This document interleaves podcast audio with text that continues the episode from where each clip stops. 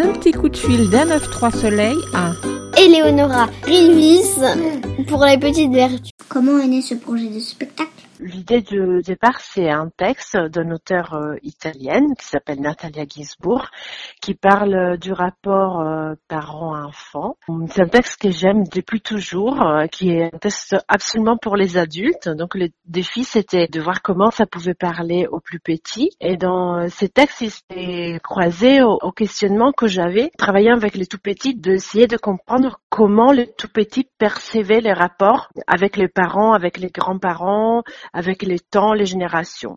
Voilà, ça c'est le point du départ du projet. Quel moment du spectacle préférez-vous? Euh, le moment que je préfère, je crois que c'est un moment euh, d'échange autour euh, des gestes qui ramènent à la nourriture, mais dans un sens plus vaste et au, au, fait que dans un rapport parent-enfant, on se nourrit, on se nourrit de plein de choses, de nourriture, d'imagination, d'émotions, et parfois aussi on se mange, on se dévore l'un l'autre. Et c'est un moment que pour moi raconte tout ça et c'est, je pense, mon moment préféré.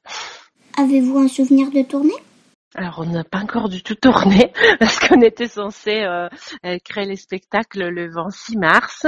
Donc euh, voilà, notre tournée euh, a été arrêtée euh, à cause du confinement. Ça a été par contre très fort de retrouver ces spectacles six mois après. Donc là, on a fait la reprise et bon, c'est un peu avant tournée, mais ça a été très très fort de retrouver le décor après tout ce que on avait vécu de se retrouver sur le plateau, mais ça a été très fort de voir aussi comme un spectacle qui n'est pas joué euh, mourit quand même pendant ces six mois où on n'a pas pu jouer. Je trouve qu'il a évolué euh, dans nos corps, dans nos, pensées. Euh, ça a été quand même assez fort pour nous vos premiers, vos premiers souvenirs de spectacle c'est une très très belle question. Alors je vais souvenir, je crois que c'est euh, un des premiers spectacles que j'ai vu, c'était un spectacle à un extérieur et, euh, et euh, il y avait un moment où il y avait une lumière qui sortait d'un puits. Et j'ai un souvenir hyper fort encore de ce moment-là. Et c'était vraiment un spectacle à l'extérieur dans un cours euh, d'une maison, maison, ancienne.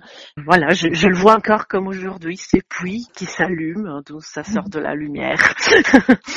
j'ai compris, je pense, cette fois-là, la magie qui peut amener le théâtre à un lieu, un espace. Ça, ça m'avait très marqué. C'était en Italie, dans mon petit village où on voyait pas beaucoup de théâtre, il faut dire, donc je pense que ça m'avait bien marqué. Si je vous dis 1, 9, 3, soleil, vous pensez à quoi?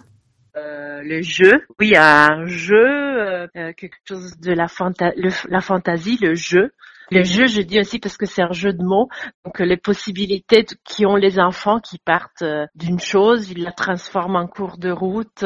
Donc je pense que pour moi, ça raconte tout ça. Et je pense que c'est un peu ce qu'on va faire cette saison. J'ai l'impression. On va se transformer, inventer, euh, qu'on sera un peu obligé. C'est bien aussi, ça fait partie. Je pense qu'il faut l'assumer. Mais oui, vraiment l'idée de transformation. Donc euh, il y a un nom pour un jeu, mais on peut le transformer, on peut le changer. Le jeu peut changer aussi.